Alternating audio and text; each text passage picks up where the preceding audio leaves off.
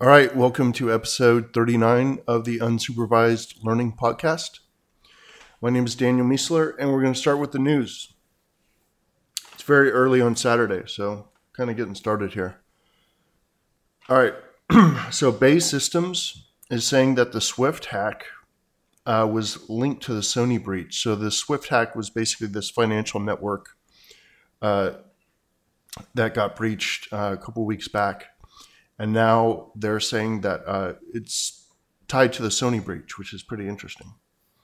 The details of the Sony breach were kind of sparse, especially around attribution of who did it. So it'll be interesting to see how they link the two and what actually plays out. Usually claims like this need to get filtered for quite some time before you actually hear the truth. Kaspersky is saying ransomware is the #1 threat now. Not surprising. Basically, criminals are figuring out that it's really lucrative to do this, so they're doing it a lot more.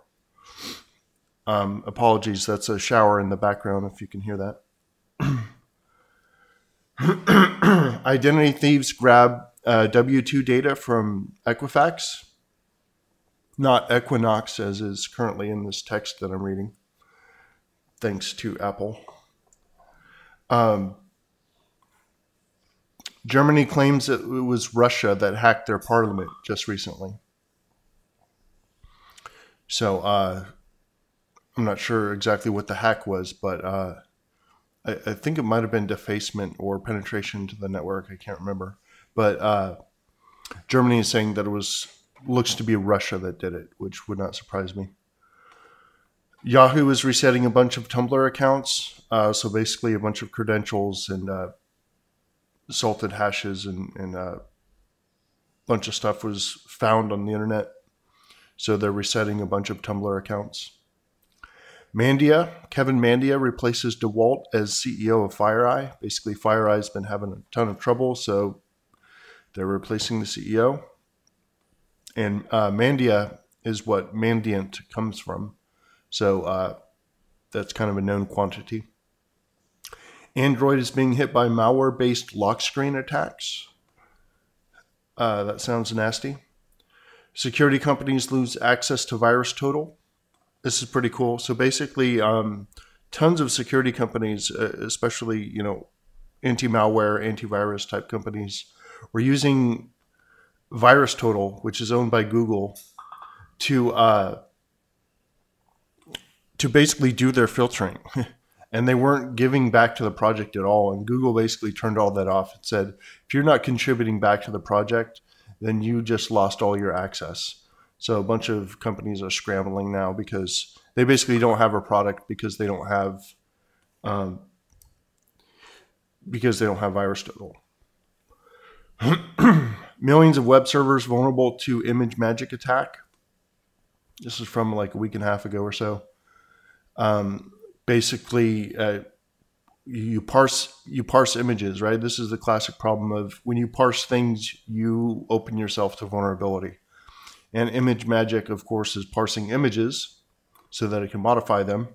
So it was a problem, and it was leading to some pretty major vulns, which are now patched, but you should make sure your systems are updated.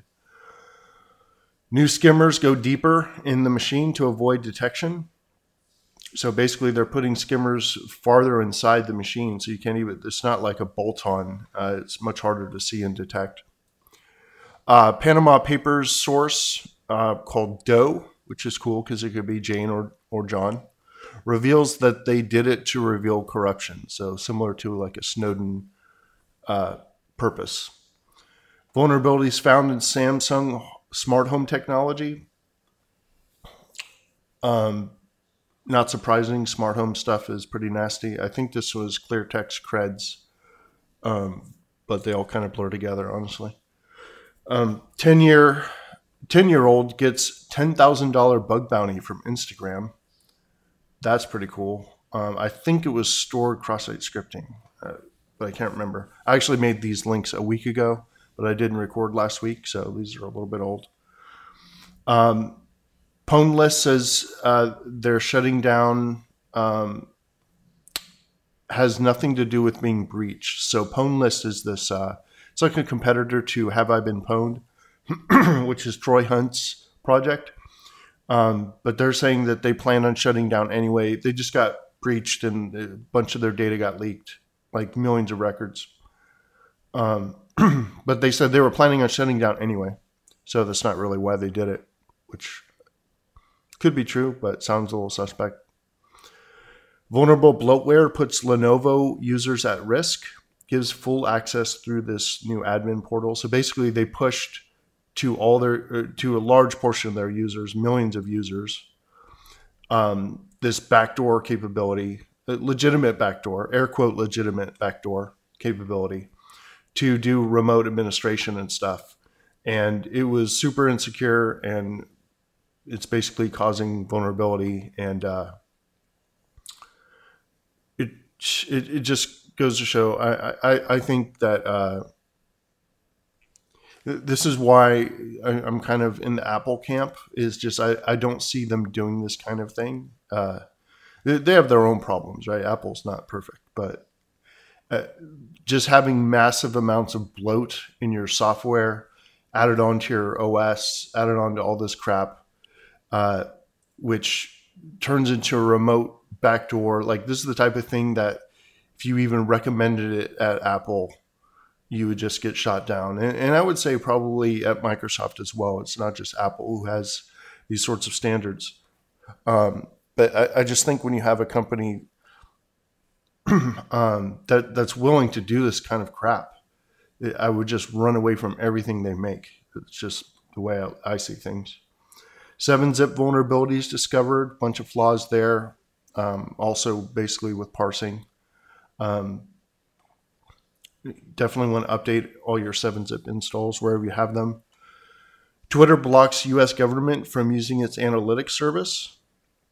So basically they have tons of data that they can provide, and the government is kind of pulling all this stuff in and harvesting it and looking for trends and patterns and that kind of stuff. And Twitter basically said, look, I don't like what you're doing. Your other practices that are counter privacy and counter, you know, whatever politically that they don't agree with. So they turned off their access to that service, which is pretty ballsy move. Security analytics platforms. So Forrester put out a security report around analytics platforms. And, I just did an analysis of it last night. It was pretty cursory. I mean, it was a short report, but I've got, 10 or 20 bullets in there, just summarizing the main points from the article. And I've got a link there in the show notes. IBM's Watson is being trained to look for hidden patterns in cyber threats. That is pretty cool. Watson is just, man, just a super cool project. Vulnerabilities discovered in Squid. I'm not sure if it's a bypass vulnerability where you can pass through the proxy, or I'm not sure what the nature of it is, but if you have any Squid installs, you want to update that. Someone found cross-site scripting in the Mr. Robot site, and and evidently was able to look at other people's accounts. And basically that got fixed, but kind of ironic. News and technology articles. So autonomous robot surgeon beats a human in performing some sort of surgery task. I think it was human assisted still to some degree, but it just kind of really beat the human at the task, which it kind of speaks to the point that even advanced job roles, people think if you're a programmer, you're an artist, or you're a surgeon, you're not going to be replaced by computers as fast as other things. In some cases, it's the opposite. In some cases, maybe it makes even more sense to do surgery with a robot than it does to do waiters and waitresses, right? Maybe certain jobs are lower end, but are more resistant to computers replacing them than some of the higher end ones. Like, they got a bunch of composers, a bunch of music being created by robots already. That's considered artistic. You got this one, surgery. That's considered, you know, a lot of people think that's really hard to do. Computers won't do that for a long time. Well, not true. So our intuitions about what's easy to replace and what's not are often incorrect. It matters what you study and not where. So a bunch of studies have been coming out showing that you basically, if you're in engineering, pretty much anything STEM, although maybe not mathematics, but if you're in the really sought after fields of study, you know, computers, engineering, that kind of stuff, it doesn't matter that much where you went to school. Like it could be some state school or it could be a high-end school, and it doesn't really affect your ability to get a job or even your pay that much. There are other fields like financial services where they want, you know, certain degrees, but in most jobs that pay well and it's easy to get a job in, it doesn't really matter where you went to school. I mean, if you're an English major at Harvard versus a programmer or infosec person out of whatever some state school in Hackensack, it's probably not that much different in terms of your ability to get a job and get paid, which is pretty cool. And definitely, I have a link in the notes to check out. But if you're a parent and you're looking to guide a child or something, I would take a look at that. IBM launches cloud quantum computing platform. Again, IBM research, just kicking ass. Beam wins Disrupt. So Disrupt is this conference where you have new startups kind of show off their stuff. Beam is a startup that allows gamers to broadcast. It's a platform that allows viewers of a game that is being streamed to interact with the game actually and actually help the person who's playing. Really, really cool stuff. They won first prize at like 50 grand. And then the second one is this thing I'm probably going to get. It's called WaterO, and it's reverse osmosis water filtration product. And it's like $400 I think for the hardware right now, but that's supposed to come down like 30%. I'll probably get one. Seems pretty cool. Oh, this one's awesome. Viv launches next generation artificial intelligence. So this is the team that actually created Siri. I guess they sold it to Apple, but they created a new AI called Viv, VIV. And this thing is amazing. This thing writes its own code basically every time you execute a query, and basically links to all these different microservices to accomplish tasks. So you can say really intuitive things, and it'll just go and do it, and it does it very quickly. And this plays right into the book that I'm writing right now about AI, which I won't talk about right now, but I have a whole chapter just on artificial intelligence and how it'll interact with humans. So really cool. I hope Apple gets this or Google gets this. I hope this type of technology moves forward and comes to our platforms that we have with us, because Siri and the other alternatives are not doing the job, in my opinion. Apple news. Apple's redesigning Apple Music in iOS 10. Thank goodness. Having major problems with the interface right now. I just hate it compared to Spotify. And evidently they're going to add lyrics. They're going to fix the UI. They're going to do like a bunch more artwork and stuff. So I'm looking forward to that.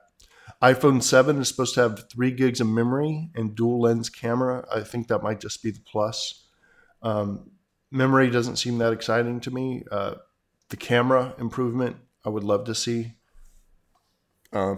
Not that I have a problem with the current one, but the better it is, the less you need a real camera at different times.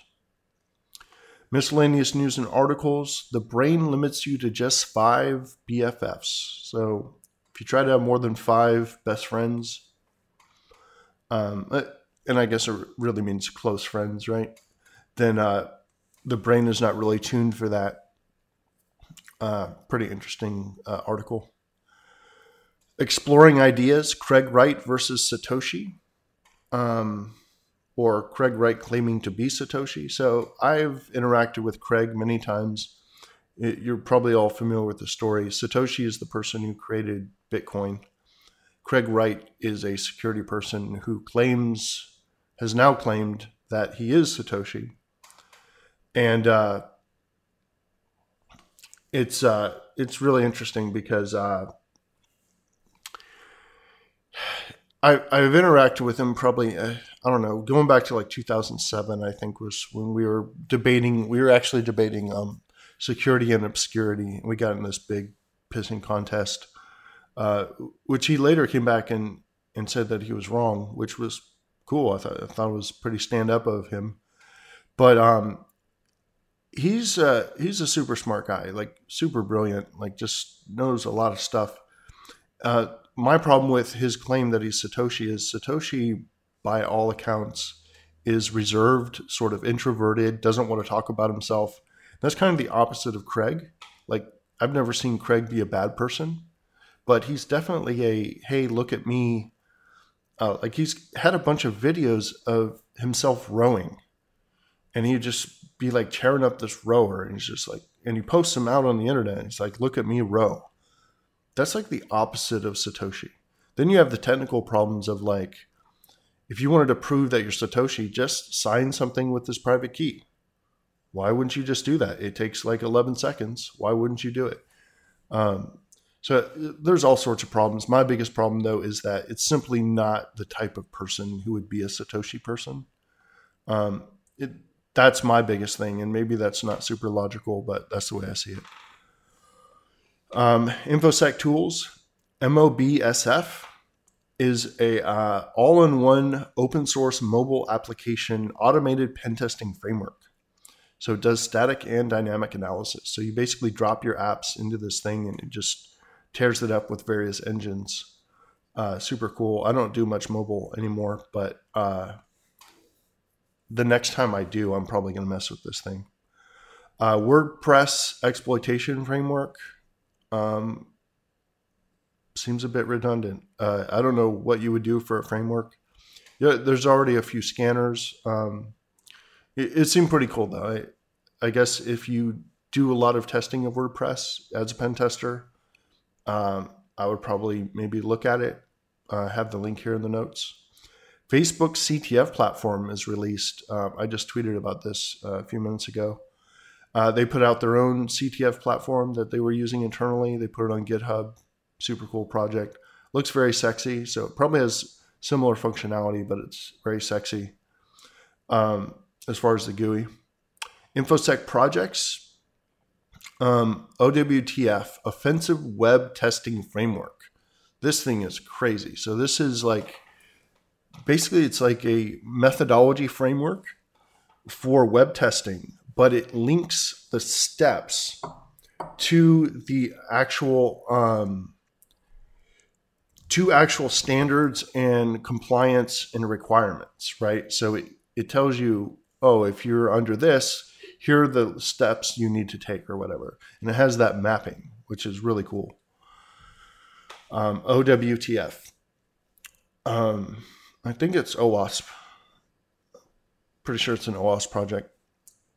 Security and pen testing resources. This is just a page. It's got tons of links on it. Pretty cool. Added that here.